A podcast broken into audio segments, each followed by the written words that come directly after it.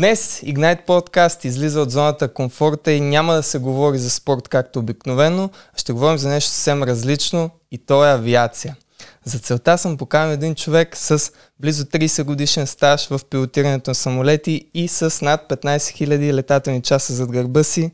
За мен е изключителна чест да ви представя капитан Стефан Стефанов. Добре дошъл. Благодаря, приятно ми е. А, много благодаря, че приехте поканата ми, защото авиацията е една тема, която е доста интересна за мен и съм си приготвил доста неща, за които искам да ви попитам и се надявам да открехнете вратата на това, което се случва в пилотската кабина, така че за мен ще бъде изключително приятно. Ами трябва да призная, че авиацията е много интересна тема и за мен, така че ще опитам да задоволя вашия интерес интереса на вашите зрители, евентуално. Не, супер, много се радвам. А, искам да разбера за вашата пилотска кариера. А, завършил сте Висшето военно-въздушно училище Георги Бенговски в Долна Митрополия. Може ли ме върнете малко назад в този период и да разбера малко за това какво представлява обучението там? А, да, разбира се. А, всъщност, не знам дали по-шеговито да отговоря, но то започва малко като имало едно време. Но по принцип е доста сериозно. А, да, значи наистина минаха може би 30 години, откакто завърших а, Висшето военно въздушно училище в Долна Метрополия. По това време, това говорим в края на миналия век, 80, 89-та година, когато бяха промените, Всъщност аз завърших 91-а, випуск 91 година съм. Това беше единственото място, в което се обучаваха пилоти. И тогава се обучаваха пилоти както за военната авиация, така и за гражданската авиация. И всъщност аз много мога да разказвам за това нещо, но предполагам, че целта на разговора не е само самото обучение. Само ще кажа, че ако не се лъжа, прекарахме две седмици преди кандидат студентските изпити в имам предвид кандидат студентските изпити в Долна Метрополия, в прегледи медицински. Тогава стандартите за приемане бяха доста високи. Може би поради факта, че тогава се приемаха и военни пилоти, нали, освен граждански пилоти в Долна Метрополия. Нашия випуск беше от 6 човека, които завършиха и беше за нуждите на тогавашната БГА Балкан. И много сериозно, много сериозно беше, много трудно, дори а, честно казано тогава по това време се говореше колко е важно да имаш връзки, за да влезеш в а, това училище. Най-малкото, защото за тези 6, те бяха всъщност 7 места, се бориха около 800 човека. И аз малко с недоверие подходих, но пък а, ми се получи. Това човек, като не знае, така някой път се получава и съм много доволен всъщност. Така спъднах една мечта. Много интересно, вие 91 година сте завършили, аз 91 година съм роден. Така че още... Ами, да. Когато аз още съм се появял на бял свят, вие вече сте започвали вашата кариера. Честно казано, предпочитах аз да се родя 91 но какво се прави, да. А кога наистина разбрахте, че това е вашето призвание, че това наистина ще се занимавате като професия? А, кога реших да стана пилот? Да, точно това искам. Ами, реших а, кога? Когато съм бил тинейджър. Аз съм завършил електротехникум в Русия. А, имах приятел, с а, който така, близки приятели, да с който си говорихме така на авиационни теми и така неусетно се записахме и в аероклуб. Тогава имаше такива аероклубове. А, сега всъщност тези неща ги няма много, но това беше един вид, как да го обясня, като кръжок. А, напълно безплатно беше, но вместо да се занимаваме, примерно да играеме шах или някакви такива спортове, практикувахме парашутизъм. Ходихме да скачаме с парашути. А, това е едното. Другото, може би, може би съм бил под влияние, аз съм го казвал много пъти, на сигурно някоя момиче, което е харесвало пилоти. И така, и се натрупват нещата и в един момент, в един момент а, постъпих и като завърших, разбрах, че това е точното място. А, защото се оказа, че това е една много добра професия. Аз много се възхищавам на хората като вас, които практикуват тази професия. Даже много ме е яд. Забелязваш, че вече няма тази традиция, която при кацането а, ръкопляскат пътниците. Аз го приемам малко като, като тиш на футболен матч, като виж някое красиво изпълнение, ръкопляскаш, нали така. И а, летя с моето семейство от 6 годишен и имаше си я тази традиция. Преди вече я няма. Не, Защо така. е така? Има е. Аз все по-рядко и по-рядко я виждам в полетите. Да, може би напоследък останаха едни такива по-скучни или да кажа по-сериозни хора да пътуват по редовни линии, може би. Но иначе на чартерните полети, особено когато хората отиват на почивка, а, някой път дори ние в пилотската кабина чуваме като се пляска, нали, което, как да кажа, по-скоро е израз на емоциите на хората, че отиват някъде на почивка и може би просто се радват, че са кацнали безопасно и затова да ръкопляскат, но така, да, приятно е. Бих казал, че е приятно наистина. А, аз, както казах, лети от много малък, но всеки път, когато ми предстои полет, ми се налага да преодолявам онзи страх от летене, което е, смятам, нещо човешко. Какво бихте казали вие на човек като мен или на други хора, които може би имат още по-голям страх от летене и въобще не, не се осмеляват? Ами, бих казал, че то е малко като клише, което много често се говори по телевизии, по интервюта. А, много хора смятат, че авиацията е опасна. Всъщност казва се, че не авиацията е опасна, опасни са авиационните катастрофи. Самата авиация, самия авиационен транспорт е статистически, може би, най-безопасния. И да, има, има страх, разбираемо. Е разбираемо да се качиш на нещо, което се отделя от земята и се качва на 10 км. С основание много от хората ги е страх, особено когато има за първи път. Но като се повозят, мисля, Абе, честно казано, и мене ме беше страх. Още докато бях в Долна Метрополия, аз не се бях возил на самолет. И имах притеснение как ще ме понесе да кажем, моите притеснения бяха, бе, дали няма да ми стане лошо в този самолет и какъв пилот ще стане аз, ако ми става лошо в самолет. Та, първите ми полети така бяха малко под притеснение, но след това разбрах, че нали, не е чак толкова страшно, не ми става лошо, което е добре. Същото и с пътниците. А, просто авиационната индустрия толкова много се е развила и толкова много неща са се направили в посока на безопасност, че наистина мисля, че няма лъжа, наистина това е най-безопасният транспорт. Да, разбира се, стават някои катастрофи, случва се, но при такъв обем превози, а, не съм подготвен с цифри, но при такъв обем а, нали, е нормално да се случват и такива неща, но те са пренебрежимо малки. Всъщност. А, да, просто като се случи някой такъв инцидент, има такъв изключително голям отзвук и затова и шансовете за оцеляване, за жалост, са минимални в такива. Да, всъщност това е проблема, че да. при един такъв авиационен инцидент, за съжаление, нали, там щетите са много по-големи, отколкото при едно чукване с кола или с автобус или нещо по-такова. Добре, сега ще ми е интересно, вярвам и на зрителите и на хората, които изберат да го слушат епизода, а, във вашата кариера за коя авиокомпании сте работили?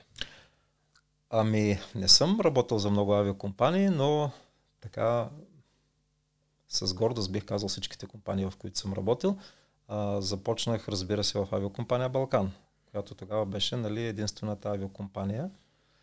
А, точно когато завършвахме Долна Метрополия, се появи втората компания, която всъщност а, ме направи пилот това беше авиокомпания Helms Тази авиокомпания вече не съществува, но моята кариера от, тъй като по-нататък може да стане, ако ви е интересно, може да стане на въпрос как протича една кариера на един пилот, откъде тръгва, докъде евентуално може да се стигне.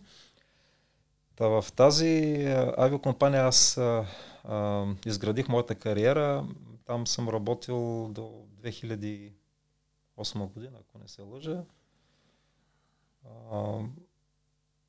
след това отново се върнах в Балкан, която вече се казваше България.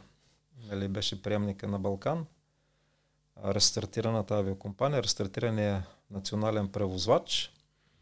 И в нея работих до 2016 година, като тогава вече постъпих в Института по въздушен транспорт, където нали, сметнах, че е дошъл момента да започна аз да обучавам пилоти и че това е някакво признание, което също ми носи голямо удоволствие.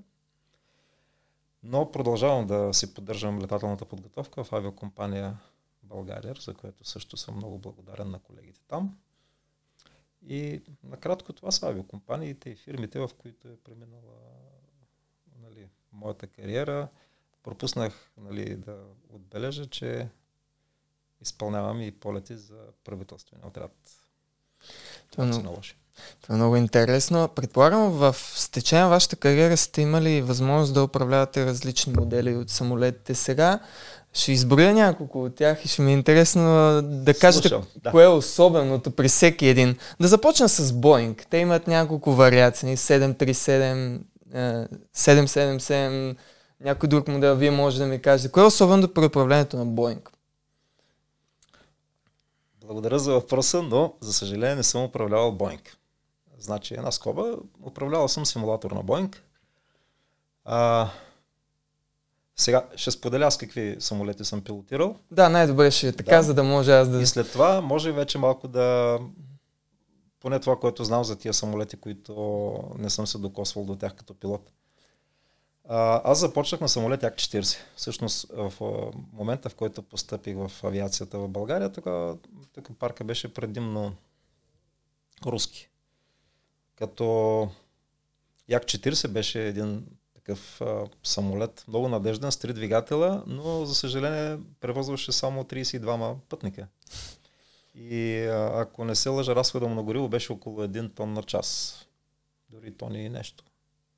Което тогава не беше проблем, тъй като горивото беше ефтино. Последствие се качих а, като втори пилот, нали започнах като втори пилот на Як-40, след това а, смених типа самолет с по-голям Ту-134 Туполев. Тогава тази фамилия Туполев беше доста разпространена в България. Имаше Ту-134, имаше и Ту-154. Нали, Ту-134 беше малкия, с два двигателя в самолета, 154 по-големия. 134 возеше 76 пътника, вече беше доста по-сериозен самолет. И между другото, един от най-трудните за пилотиране, защото това до някъде има връзка с въпроса ви. Сегашните самолети са доста модернизирани. А, имат много хидравлични системи, които помагат на управлението на самолета. Същите тия хидравлични системи са свързани с множество компютри, които всъщност а, пилота подава някакви сигнали, които оборудването изпълнява под формата на някакви команди към органите за управление. А когато започнахме ние да летиме, тогава всичко беше директно. Тогава, а, примерно, штурвала беше свързан с въжета към органите за управление. И много или малко при една доста голяма скорост тези органи за управление са подложени на въздушния напор – и има много големи усилия и трябваше да си доста здрав, за да можеш да управляваш, да завиваш, като същевременно нали, самолета се управлява, нали, едната ръка управляваш, другия поддържа скоростта с помощта на ръчките за управление на двигателите. Така че Ту-134 беше един от най-трудните за управление самолети, защото в същото време беше много бърз. Бърз за излитане и закацане имам предвид. Това зависи от а, а, механизацията, която има самолета, самото крило, така е устроено, че а, има предкрилки, задкрилки. Това са органи, които помагат за излитане и закацане, за подобряване на характеристиките на самолета. И същевременно, а, какво означава подобряват характеристиките? Това означава, че самолета може с по-малка скорост да се доближи по-безопасно до Земята, докато при Ту-134 това беше по-ограничено. Тогава кацахме с над 300 км в час, което нали, е малко по-трудно да се с такава скорост а, няколко десетки тона да оцелиш сравнително добре да кацнеш. Та, на този самолет а, се научих да пилотирам, бих казал. И това след това ми помогна много. Следващия самолет беше Ту-154. Този самолет а, той беше вече по-ново поколение. Беше много тяго въоръжен с три двигателя. А, той а, мисля, че беше с капацитет над 150 човека. 164 или нещо такова, вече съм забравил. Но при него имаше вече така нареченото бустерно управление, имаше хидравлика, която помагаше, защото там вече размерите бяха по-големи и а, определено вече имаше помощ за пилота в а, управлението на самолета. Но този самолет, само така, може би ще е интересно като факт, а, той изгаряше около 6 тона гориво на час тия три двигателя, които бяха много мощни. Но тогава започна да поскъпва горивото и се оказа, че този самолет не е чак толкова много рентабилен, защото а, цените от а, 100 и няколко, да кажем, долара за тон тръгнаха нагоре, до към по едно време стигнаха и до 1000. И след това вече навлязоха западните самолети. В България имам предвид. Като сравнение, тъй като стана въпрос за гориво.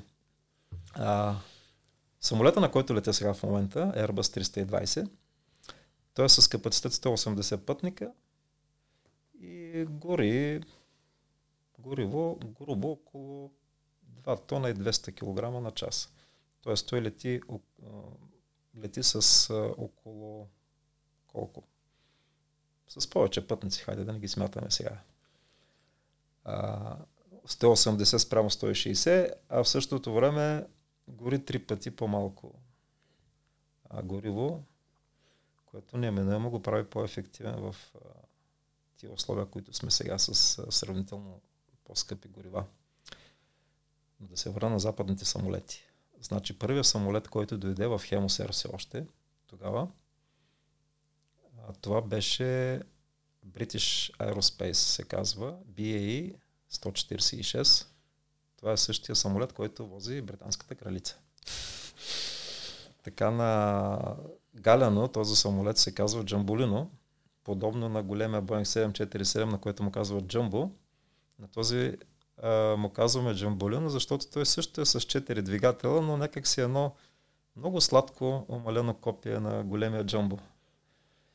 И а, да, той беше такъв тихичък самолет, сравнително по-бавничък, сравнително економичен.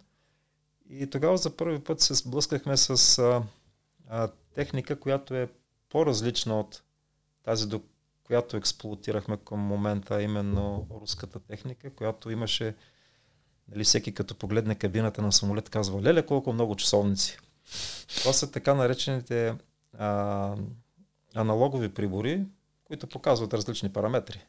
Съвременните самолети имат дисплеи и а, този самолет а, British Aerospace а, беше нещо като преход. Все още ги имаше тези часовници много, но вече бяха навлезли компютри, а, които м- малко по-ново поколение. Дали да не влизам в технически подробности. Та, на този самолет а, имам около 2000 часа изпълнени. И така доста добър опит, доста добър и плавен преход от по-старата част, материална, имам предвид руските самолети, към по-съвременните западни, от рода на Boeing и Airbus. И в последствие започнах да летя на Airbus. И, и така до днес. Като на Airbus имам, не знам, може би към 6000 часа или нещо такова.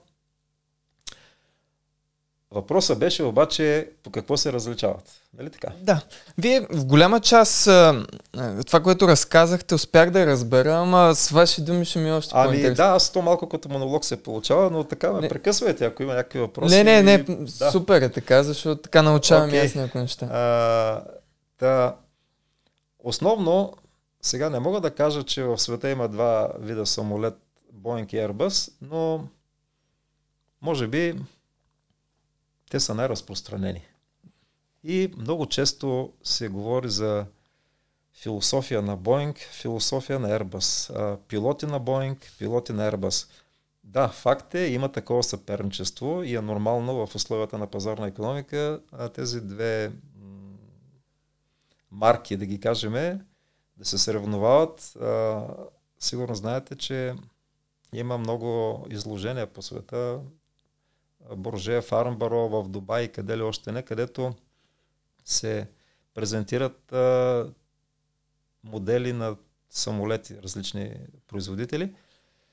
И накрая всеки обявява кой колко самолета е продал и една година единия има по-голям успех, друга година друг има по-голям успех. Сега напоследък Airbus имат малък превес заради проблемите, които имаха Boeing 737 с модела MAX. Но а, Airbus а, е самолет, който може би първия, който се управлява с така наречения сайдстик. Това е за аудиторията, които са по-млади и обичат компютърните игри. Това е този джойстик. Джойстика. Само, че при нас се казва сайдстик, защото е отстрани. Но така да е, прилича малко на... Аз бях много впечатлен в самото начало, наистина, като се едно космически кораб. Докато до тогава самолетите класическите, дали Боинг, дали руските, всичките бяха с штурвал. С штурвал, да. Така, нали, а, бяхме гледали по снимки с а, пилотите с едни шапки, така сериозни, пилотират. Докато при Airbus а, беше с сайдстик. И при Airbus, а, така за първи път, може би, а, тази технология Fly-by-Wire, която се казва, е точно в самото начало споделих, че Отклонявайки този въпросен сайдстик или отклонявайки ръчките за управление на двигателите, ние всъщност не ги командваме директно самите двигатели с някакви клапи или самите органи за управление. А ние подаваме сигнали mm-hmm. с тези органи, подобно на компютърна игра, които отиват в компютрите, които ги разпределят. Също времено нали, опитвам се така упростено да представя процеса, но това е доста сложно. Даже се струва да се види как се произвежда един самолет и колко много проводничета, колко много компютри и колко много части има. Доста сложна машина. Та Airbus с това е известен и друго, което мога да кажа така с гордост като пилот. Аз малко нали, по-така към Airbus ще клоня, защото нали, все пак Нормал. се поддържам марката. Да, както всеки един си харесва колата, която кара и си я хвали, и аз по същия начин. Мога да кажа, че Airbus, това от кухнята, нали, става въпросът пилотската кабина имат масичка пилотите, която могат да се извадят и примерно да си сложат кафето там или закуската, да си хапнат, да си сложат таблета, примерно да погледнат някакви схеми или някакви други неща, които а, имат време да свършат докато трябва полета, докато пилотите на Боинг и на другите типове, които евентуално сте чували Embraer, Щех да ви питам за този Embraer. А, той къде застава между Boeing и Airbus? Към кое клони този Embraer? Ами... Защото съм имал няколко полета. Най-редовният ми полет, който аз съм правил, капитан Стефанов, е София Ларнака, Ларнака София. А с Embraer? Е, и един или два пъти е имал да се е случвало Embraer. Аз винаги чета това, което да. е седи отпред е, манифест ли, как се казва, дето... Карти за сейфти. Сейфти и винаги ми е интересно да разбера какъв... Ще казват са located in front of you да, в точно. шубовете. Нали? Въпросните винаги ги разглеждам, абсолютно всеки път и винаги ми става интересно и този въпросния Embraer къде застава между Boeing и Airbus? Значи, този въпрос на Embraer, това е а, също една голяма фирма за а, авиационна, да кажем. А, но тя застава по-близо до Boeing. Защо? Защото до преди няколко години бяха Airbus, Boeing, Embraer, имаше и така наречени Canadier Jet а, или Bombardier, където правят а, самолети. А, Впоследствие обаче изглежда а, авиационният бизнес има тенденция към укрупняване. Какво имам предвид? Че а, тия бомбардиер ги купиха или ги приобщиха по някакъв начин Airbus, докато Embraer премина под крилото много или малко на Boeing. И в тази връзка бих казал, че в момента Embraer стои по-близо до Boeing. Тук е момента да си призная, че ембраерите, на които сте се возили до Ларнак и изобщо по редовните линии на авиакомпания България са по-нови като концепция, а и като производство а, от Airbus, те, от Airbus 320. Сега ние говорим Embraer, Airbus, Boeing, но трябва да кажем, че има много различни модели и от тези марки. Сега, нали, в България това са Airbus 320, 319 има, има Embraer 195, но по света, ако погледнем големите страни, да, пропуснах да кажа, че и Boeing има 737 в България. Има доста оператори, които оперират с този самолет. Но има и големи Боинги, които в България просто не са разпространени, защото все още няма пазар. Ние сме сравнително малка страна, не правиме такива презокеански полети. Mm-hmm. И така, там също има доста добри модели и а, някак си това както като марките коли. Не може да сравняваме а, един модел от дадена марка с другия модел. Просто трябва да са малко съвместими. Примерно да са от един и същи клас. Да имат някакво а, прилично едно и също ниво на оборудване. Тогава може да ги сравниме. В тая връзка може да сравним Airbus 320 с Boeing 737. А, но ембрайерите са малко, те са по-нови, но са малко по-малки като самолети. По-малко пътници возят, имам предвид. И така, по-лекички са. Но иначе, доколкото знам, пътниците много ги харесват.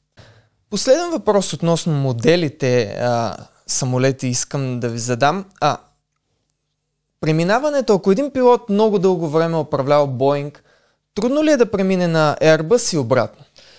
Да. Тоест, не, не е трудно за един пилот, но исках да кажа, че за разлика от колите, може би, където е по-така популярно, нали, като направим 18 години, изкарваме шофьорски курс, дават ни една книжка и ние вече, ако мама и тати имат повече пари, може да караме по-скъпа кола. Ако нямат толкова много, може да си купиме някой по така втора, трета, четвърта ръка, по-нисък клас модел, автомобил и да си го караме. И след това, като минат години, вече да го смениме за други, но това не предполага да ходим отново да минаваме шофьорски курсове. Докато при пилотите това е м- задължително да го кажем.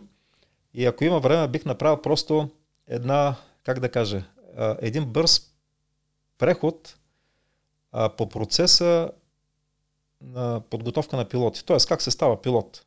От нулата до, нали, до Airbus или Boeing, да кажем. А, за да се стане пилот, задължително трябва да се стане любител пилот първо. Има такава а, квалификация. Любител пилот, същевременно се издава и лиценз за любител пилот.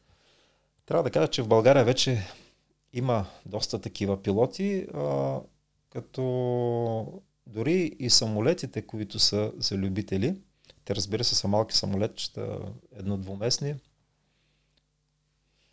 а, са достъпни на цената на един, как да кажа, може би висок клас автомобил. Mm-hmm. Нищо, че са самолети. Има вече доста такива в България. Доста хора ги пилотират за удоволствие. С тях пътуват и в чужбина могат да излизат. Разбира се, нали, това нямам предвид сега мерките с коронавируса. А, та, след като станат любители пилоти, ако решат да останат на това ниво, окей, нали, те си използват този лиценз за удоволствие. Ако искат да се занимават с авиация професионално, като под професионално разбирам да си изкарват прехраната с авиация, тогава трябва да продължат нагоре. А, да изкарат а, а, вече професионални лицензи, които им дават право да возят пътници и товари. И а, за да стане това нещо факт, а, има училища, където отново на малки самолети е приучването, но там вече се изпълняват а, различни полети, така наречени полети по прибори, не само като летиме в слънчево време да видим къде е града, къде е пътя, по пътя, по ЖП линията да намериме следващия град. Ами вече се използват радиосредствата а, и другите способи за навигация. лети се по маршрути, излита се, каца се. И идва един момент, в който като се натрупат около 200 часа летателни и още преди това, може би около година поне теория, защото се учат много и разнообразни дисциплини, тогава се получава, след сдаване на съответните изпити в гражданската администрация, лиценз за професионален пилот. Но това все още не дава право на пилота да се качи на Boeing, Embraer или Airbus. За да стане това, трябва всеки един пилот да премине а, обучение, което се казва типово обучение за съответния тип самолет, защото, както казах, Airbus, Boeing, Embraer, те са в конкуренция и много или малко всеки си има своя философия и всеки си е направил самолета в съответствие с изискванията, които са заложени в нормативните документи на, и на Европейския съюз и изобщо на а, там световните, как да кажа, регламентиращи документи. Нали, искам да кажа, че не може да се направи самолет с квадратни гуми, примерно. Нали, всички са с кръгли гуми. Всички имат а, органи за управление за двама пилота, всички имат елеватори, елерони и така нататък, но по различен начин а, са оформени техните пилотски кабини. По различен начин е тази концепция за пилотирането, а, както казах аз, управлението fly-by-wire на Airbus, докато Boeing имат друга концепция. Едните са с штурвал, едните с сайдстик. Embraer пък са с, те като штурвал, но е подобно на, а, на като на колело, така малко интересно. Като кормило. Техния штурвал, да, като кормило. А, но казва, че е било удобно също. Та, поради тая причина а, се налага да се премине обучение на даден тип самолет, което а, тъй като ние го предлагаме в Института по въздушен транспорт и съм най-запознат а, с него, а, отнема около месец, някъде даже до 40 дни, тъй като се изучава основно самолета, технически, основно имам предвид, а, пилотите не могат да научат всичко а, до детайли, както инженерите знаят самолета, но все пак много или малко трябва да имат идея какво пилотират. А, та, теорията от една страна и от друга страна има тия така наречени тренажори, симулатори, полетни симулатори, които, на които се симулира а, както нормални условия за полет, така и а, да кажем ненормални, а също откази на системите на самолета и пилотите се обучават в тази среда да стигнат от една точка до друга безопасно и така, много интересно. И след като се обучи един пилот на този тип самолет, той в лиценза си получава там, в графичката пише примерно Airbus. Това означава, че той може да лети на Airbus. Но това не означава, че може да лети на Boeing. Сега, ако примерно да кажем... А, а случва ли се, извинявам се, е, че ви прекъсвам, а, да имаш тази звездичка и за Airbus и за Boeing? Да, Едновременно. Възможно е, възможно е, да. А, само, че а, не казвам, че е супер трудно. Не, не е супер трудно, но поддържането на тази а, отметка или метка, или как да го кажем там в ендорсмент в бревета, нали, да използваме различни думи, на различни езици, а, предполага да се поддържа, а това означава два пъти годишно да се минава като опреснителен на, симула... на симулатор, да, а веднъж годишно се минава проверка, въз основа на която се удължават. Значи тази а, а, марка, дали е Airbus или Boeing, а, нейното действие се продължава всяка година на полетен симулатор. Два часа полет се изпълнява под контрол на инструктор, а, който, ако е удовлетворен от перформанса на демонстриран от пилота, му продължава. Ако не, му назначава допълнителен тренинг и така. И изглежда е трудно да ги поддържаш едновременно и двете такива, ами, тези два ендорсмента. То е трудно и а, трудно, а, освен това работодателя всъщност а, е до някъде отговорен, тъй като повечето пилоти дали са свързани а, тия професионални пилоти с дадена авиокомпания mm-hmm. и авиокомпанията се грижи за квалификацията на пилотите. Yes. Сега, примерно в момента, има много пилоти без работа и те за да си поддържат квалификацията, а, се налага сами да се явяват а, на такива проверки, но това е неминуемо, защото ако премине а, давността на тази квалификация в лиценза, предстои доста по-дълго опреснително обучение, което отново се изпълнява в центрове подобни на нашия. И а, самото обучение, самата опреснителна подготовка е доста скъпо, както самото обучение на пилоти. И поради тази причина, може би е по-добре да си имаш една квалификация, да си я поддържаш, отколкото повече, които стават два пъти по-скъпо и, и по-сложно, да.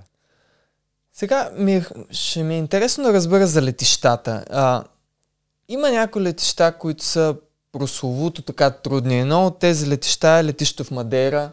А, като малък съм кацал един два пъти. Не пазя много голям спомен, ама баща ми до ден днешен а, вика тия бели коси са ми от това летище. А, вие в вашата кариера има ли сте опит с такива летища и кои са някои от другите, които трябва да знаем? Коси са бели, може би не е точно от Мадейра.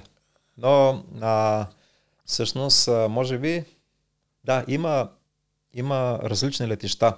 И самите летища се класифицират на различни групи.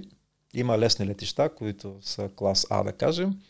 Има клас Б, които са лесни с определени елементи, които биха изненадали пилотите. И има трудни летища, се водят, които изискват специално обучение преди да се отиде на тях. Това, Мадера, примерно, е един такъв пример. Тоест, за Мадера един пилот не може да бъде планиран да изпълни полет, ако преди това не е преминал специална подготовка за кацане на това летище.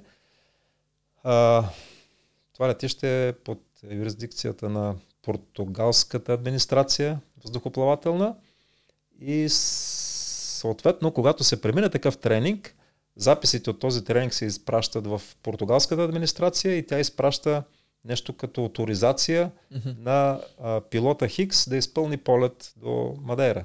Бърз въпрос. Имате ли го това нещо вие? А, това нещо го имах, но не го поддържам в момента, защото...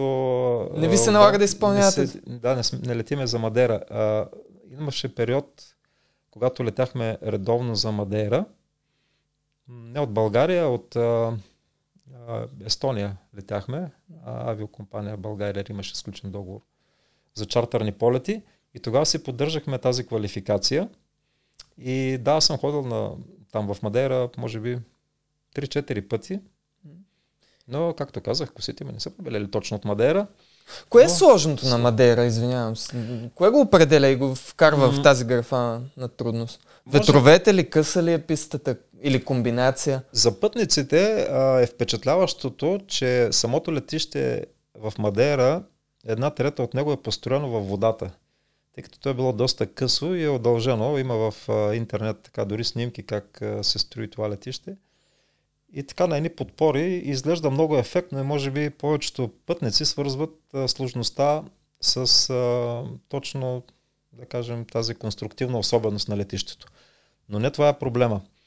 Проблема е, че Мадера е вулканичен остров а, с доста стръмни склонове около летището, което предполага падащи ветрове. Това, а, примерно, бихте ме разбрали, не може да не ви е направило впечатление през зимата, тук когато духне топъл вятър в София, като има едни бури, едни дървета се изкореняват, този вятър се казва фьон, се нарича. Това е южния вятър. Той идва от юг и така подпира Витуша и в един момент като прелее през билото и започва едни такива а, турбулентни потоци надолу и това води до силни ветрове, падащи тук по, смъкващи се по Витуша и същевременно доста неприятно за кацащите на София самолети. В Мадера е нещо подобно там а, при определена посока на вятъра се получава изключително а, голяма турбуленция и така нареченото явление срез на вятъра, което е може би най-опасното явление в авиацията. Това е рязка промяна на скоростта или на силата на вятъра и а, много инциденти има поради това явление. Всъщност това е може би най-сложното на Мадера. Другото, което не е чак толкова сложно е, че самия подход за кацането така е доста интересен. Има такива едни светлинки, които са водещи светлини, които са локализирани в самия хълм и при самия подход пилота ги следва така визуално. Много интересно, много хубаво летище и е страхотно. Аз бих препоръчал на, вашите зрители, ако някъде искат да отидат, Мадера е едно много хубаво място, не само от а, такава пилотска гледна точка, като летище за кацане, самото място е страхотно. Да, имал съм щастието 10 месеца с моето семейство сме живяли в, в Уншал. А, и наистина е едно пазя, наистина имам някакъв спомен и е м- страхотно място. Бе, освен Мадера, друго такова летище, което има подобни предизвикателства на което вие сте имали възможност mm. да кацате или да излитате от него. Може ли да ми кажете? Да, м- има Мадера, това е особеното с а, турбуленцията и с а, сравнително, да кажем, айде да употребя думата крив подход. А, подобно летище е Реджо Калабрия, където пак подхода е към планината и в последния момент се отклоняваме от планината, за да кацнем на летището.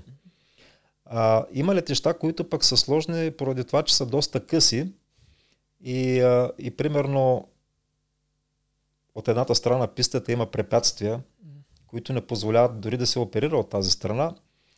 Така, на първо четене се сещам за Флоренция, което е доста късо летище и там примерно, да кажем, самолет Airbus 320 не може да кацне, защото му трябва по-дълга писта.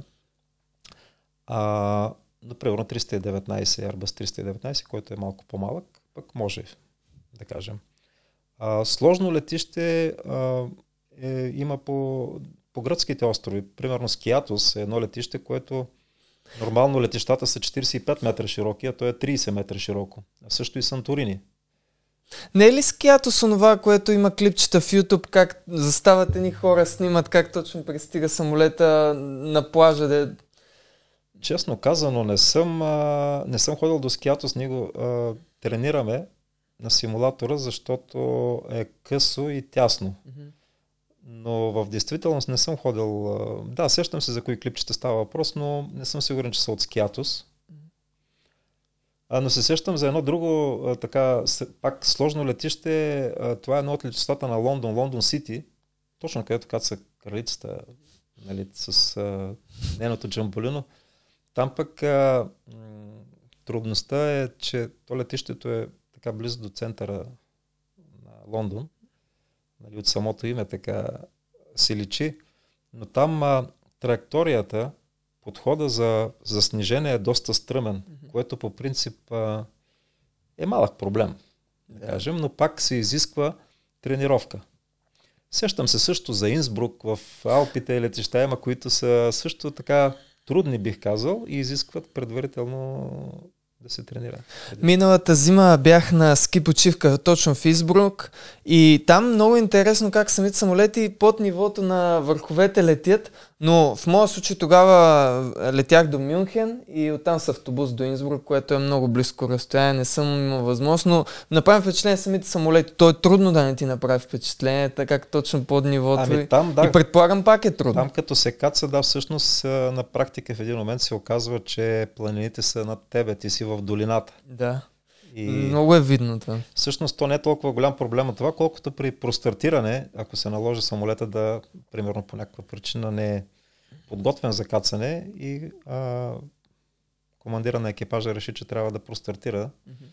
да направи втори опит, да а, самолета така да, да подведе самолета по-безопасно, да кажем. Тогава, нали, при едни такива препятствия около летището може да се окажат проблемни. Сега искам да поговорим за едни инциденти, авиоинциденти, които за щастие завършиха благополучно. Дайте да започнем с този случай от близките дни, който включва и нашето летище, известен като случая с буйстващия индиец. Да. Става въпрос за полет на Air France. Мисля, че Париж, Нью Делхи е полета, който е трябвало да бъде изпълнен. Каца Варино в София заради буйстващ пътник на борда.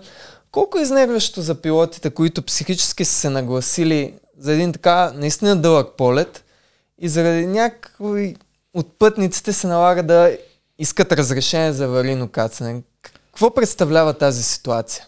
А, да, в интерес на истината, в първия момент ситуацията не е изнервяща за пилотите, защото те, те по време на полета са заключени в пилотската кабина, но тя е доста изнервяща за кабинния екипаж. Тъй като кабинния екипаж е в, точно в досек с тези пътници. А иначе, да, неприятно е. Неприятно е, защото, м- как да кажа, човек се е подготвил. Това е като да тръгнеш на дълъг път и да спукаш някъде гума Даже може би нещо по-сериозно да ти се наложи, тъй като една гума може да се смени за 10 на минути, но един пътник да се разтовари не е толкова просто. Най-малкото, защото едно кацане някъде по маршрута изисква обслужване на самолета до, заряд, до зареждане с горило, защото горивото е сметнато, самолета не знам дали е известно, но когато е на високо, той затова лети на високо, защото там е економичен колкото е по-нависоко, толкова нали, е по-малък разхода на гориво. И едно такова отклонение за кацане след последващо излитане, това води до преразход. Води до допълнителни такси, които се поемат от а, оператора Air France в случая. А, но има такива случаи. На мене ми се е случвало специално не сме кацали, но сме, как да кажа, сме опитвали да респектираме пътника с а, такива последни предупреждения, връчени с а, заплаха, че ще бъде съден, ако кацнеме някъде, че ще се наложи той да поеме всички тия разходи. А, че това а, може да се тълкува като терористичен акт, такова Да, държане. те по новините говориха точно за това, че такъв тип държава може да се счита и като терористичен акт. Абсолютно, да. А, и в случая, нали, повечето а, инциденти от подобен характер са с а, прекалили с алкохол пътници. Тук специално сега с а, този индиец, мисля, че проблема е по-скоро психически, психически някакви, да, психически отклонения. А, поради тази причина командира на полета може да откаже да приеме пътник, ако той е в а, някакво такова неадекватно състояние, било или под влияние на някакви опълващи вещества или алкохол, командира има правомощията да не го взема на борда, но за съжаление в, в този случай надали са успели да го а, разберат това нещо при излитането, там при затварването на пътниците. Друга такава ситуация, тя се случи съвсем наскоро, далеч по-опасна, далеч по-рискова е ситуацията с един полет на Денвър, при който самолета губи един си двигател, така а, да, зривява се. Много интересно клипчето. Да, гледах го, мисля, че точно от вашия профил го видях. А, въпросът ми тук е, а, как се управлява самолет и какво спокойствие трябва да запази екипажа, когато изведнъж се окажат само с един, без един работещ двигател, губят го и как се пресъздава тази ситуация в симулатора? Предполагам, това е една от тези рискови ситуации, която основно да. я пресъздавате нея. Абсолютно вярно е. А, това е а, един от а, тези откази, които са задължителни за тренировка и за проверка. А, аз всъщност идвам сега от симулатора и точно това правихме днеска нали, отказ на двигател.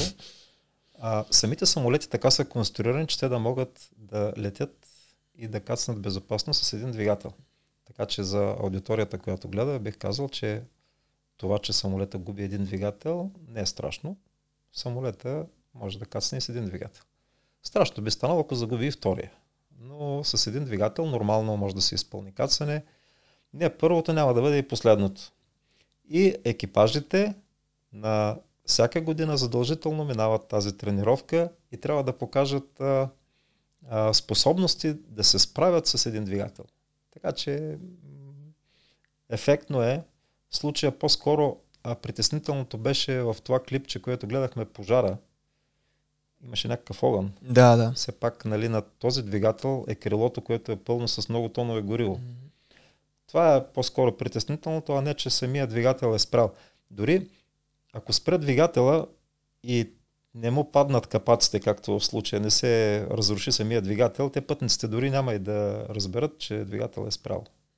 А, тъй като то не е чак толкова шумен този двигател. И Да, пилотите неминуемо ще разберат, но, но до там. Сега сетих и за случая с капитан Съли. Той беше направен и на филм.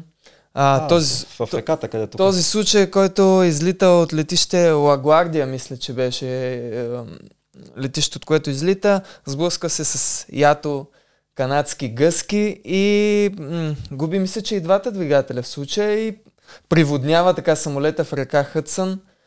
Това колко впечатляващо. И ко, какъв е шанса да се случи успешно? В смисъл... Това е впечатляващо да се гледа на филм, пример.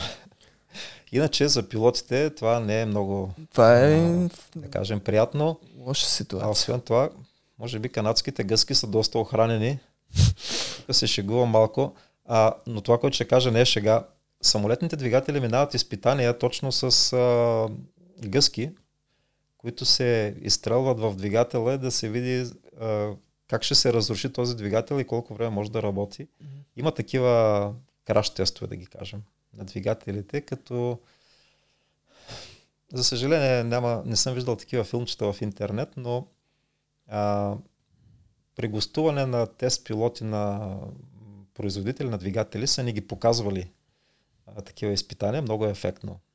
Нали, двигателите така се конструират, че да по някакъв начин максимално да са безопасни и да отведат а, самото пиле, което влезе вътре към а, външната част на двигателя и да има възможно най-малко поражение. А, това е доста опасно с птиците, особено в периода, когато мигрират. А, има такива случаи, а, не знам дали то е популярно, но може би не чак толкова много, защото в, преди години в Бургас имаше, да не кажа, същия случай. Той не е същия, защото самолета не е кацнал в морето или в реката, но в двата двигателя попаднаха птици. И а, тогава български командир Борислав Джаджа се казва, той се върна, мисля, че един двигател беше спрян, а другия с големи вибрации заради тези разрушения, които са поради птиците.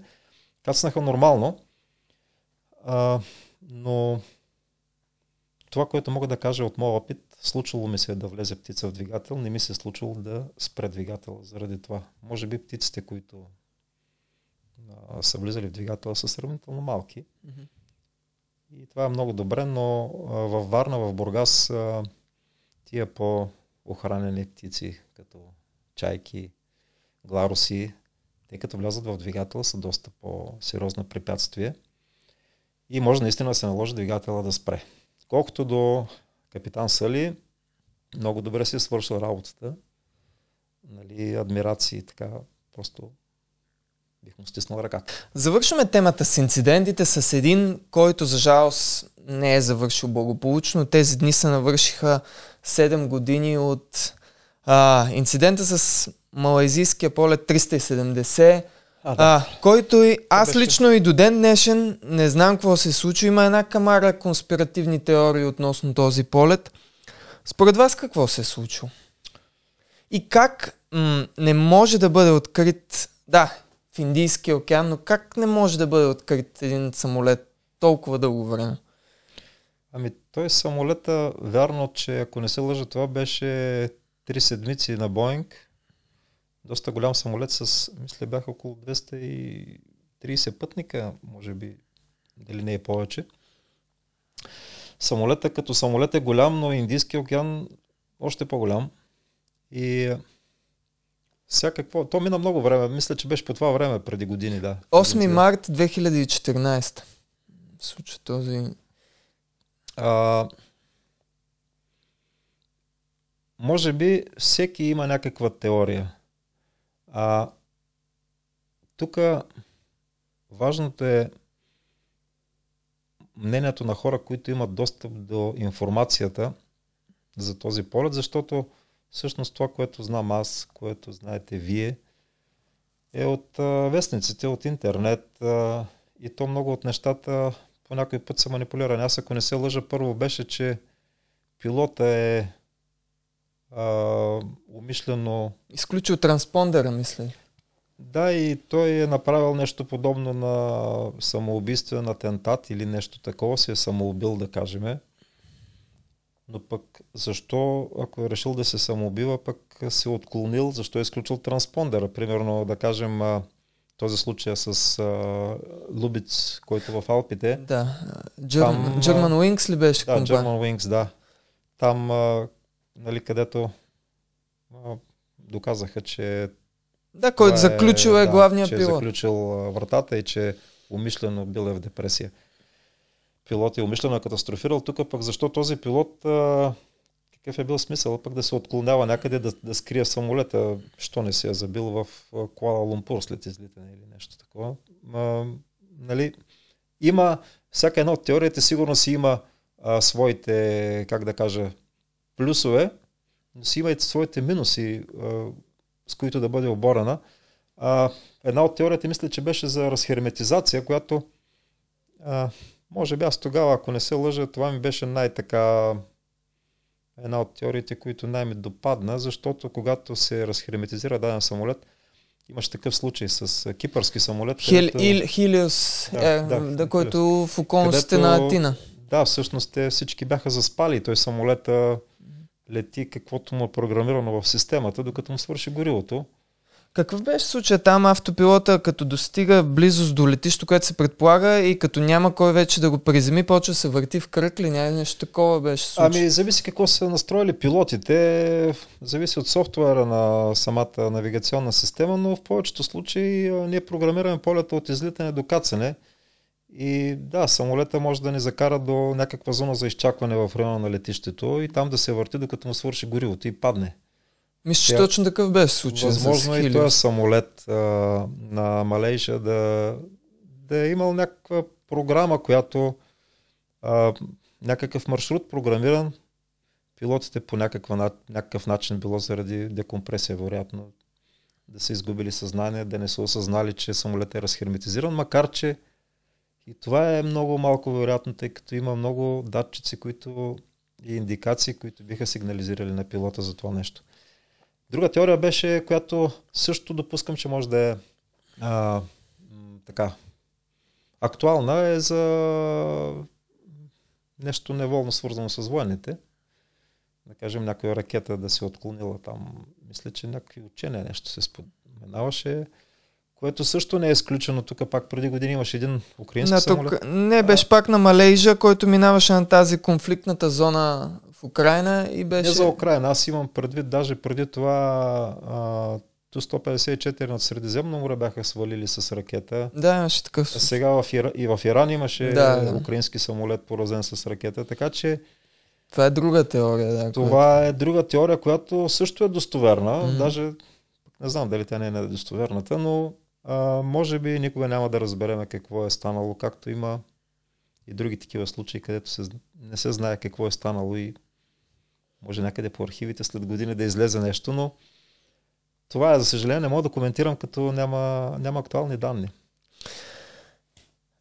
Следващия въпрос, който имам за вас е, се отнася за един игрален филм. Да, той е м- вдъхновен така от истински събития, ама става въпрос за филма Полет с участието на Дензел Вашингтон, който влиза в ролята на капитан Уитъкър, който прави едно а, изумително спасяване на един така обречен самолет, както той се изразява във филма, но го прави под въздействието на алкохол и наркотици и тази самата а, ситуация е пресъздадена от, по много добър начин. Вие гледали ли сте филма и какво ви е мнението за него? Да, първо помислях, че ще ме питате за филма Змии в самолета. Не, не. Имаше и такъв. Да, да. Той има, още по-назад във времето. Има доста филми за, на авиационна тематика. Но специално за това ми е интересно. Да, че... този съм го гледал, този филм. А, да, той е доста известен. Мисля, че имаше някакви номинации, някакви награди. Мисля, че дори спечели този филм. А, та коментара ми за филма ли? А, аз за съжаление, се пропускам да питам, имам познати лекари, да ги питам как гледат на филмите за медицински, които сега спешно отделение. Доктор Хаус. Доктор Хаус, такива, нали, има много. А, доколко, защото аз като ги гледам съм впечатлен нали, от а, терминологията, от, от начините, от а, там а, леченията, които назначават, изобщо действията на лекарите, които всъщност не са лекарите, са актьори. Та нещо подобно а, нали, го сравняваме с този филм. Сега филма, а, актьорската игра на Дензел Вашингтон е а, блестяща. Просто нямам думи. А, филма е... Аз го харесвам. А, обаче в самото начало, като започнах да го гледам филма, не ми хареса. Тоест, не ми хареса не актьорската игра. Не ми хареса самата постановка, че някакъв пилот може да е алкохолик и наркоман първо. Нали? А, и защото не познавам такива, да кажем. Винаги си мисля, че пилотите са много отговорни хора. Нали, най-малкото, дори, примерно, имаме правила, там не може да се употребява алкохол 12 часа преди полет, да кажем, пък какво става за наркотици и така нататък. А, другото, което това с... А, там мисля, че обръщаше самолета по гръб или не? Да, за да спре падането реално и го обръща и лети известно време преобърнат самолет. Значи това много интересна идея и безспорно а, жене много голям успех сред зрителите. И сигурно това е едно от нещата, които прави филма такъв доста атрактивен и доста харесван. Но аз имам едни леки резерви. А, мисля, че теоретично е възможно това да се случи, но практически не ми се вярва а, самолет така да може да се обърне. Тоест, да, може да се обърнат а, самолети, които са за фигурен пилотаж, но такъв пътнически самолет а, ми се струва малко вероятно, а още по-малко вероятно ми се струва човек, колкото и добър пилот да е, под влияние на алкохол или на наркотици, да може да се справи пък с пилотирането му. Нали, тук тук просто нямам думи, нали? За мен филма беше по-скоро а, разказ за една така житейска съдба за ценностите на човек. И в крайна сметка, да, хареса ми филма, имаше много силен край. Нали, така че Изключителен мога да кажа, край, че, да. да. Всъщност той, да, постъпи като истински пилот. Накрая Постъпи като истински човек, но да. нека да не разкриваме повече, защото може да има хора, които не са го гледали. Да. А, сериозно препоръчвам този филм. А, една продукция на Роберт Земекис с, както казахме, Дензел Вашингтон. Едно, един а, изключителен филм с много поучителен характер в края, както да. загатнахме. Точно така да. А, капитан Стефанов, аз към въпроси, това е всичко, което имах към вас. Ако вие имате нещо, питаме да кажете някой, да поздравите някой, сега може да го направите. Еми, поздравявам, кого да поздравя? Всички мои приятели, да кажем. Надявам се да гледат а, този подкаст. А, всички колеги, всички партньори, с които играя тенис и всички, които ме познават. Още веднъж много ви благодаря, че приехте поканата ми. За мен беше истинско удоволствие и благодаря, че откреднахте вратата на това, което се случва в пилотската кабина, някои технически подробности на това какво да се управлява а, пътнически самолет. Така че много благодаря. А, един изключително интересен епизод, малко по-различен от това, което обикновено ви предоставям. За мен беше истинско удоволствие. Това беше всичко за този епизод. Чао и до скоро!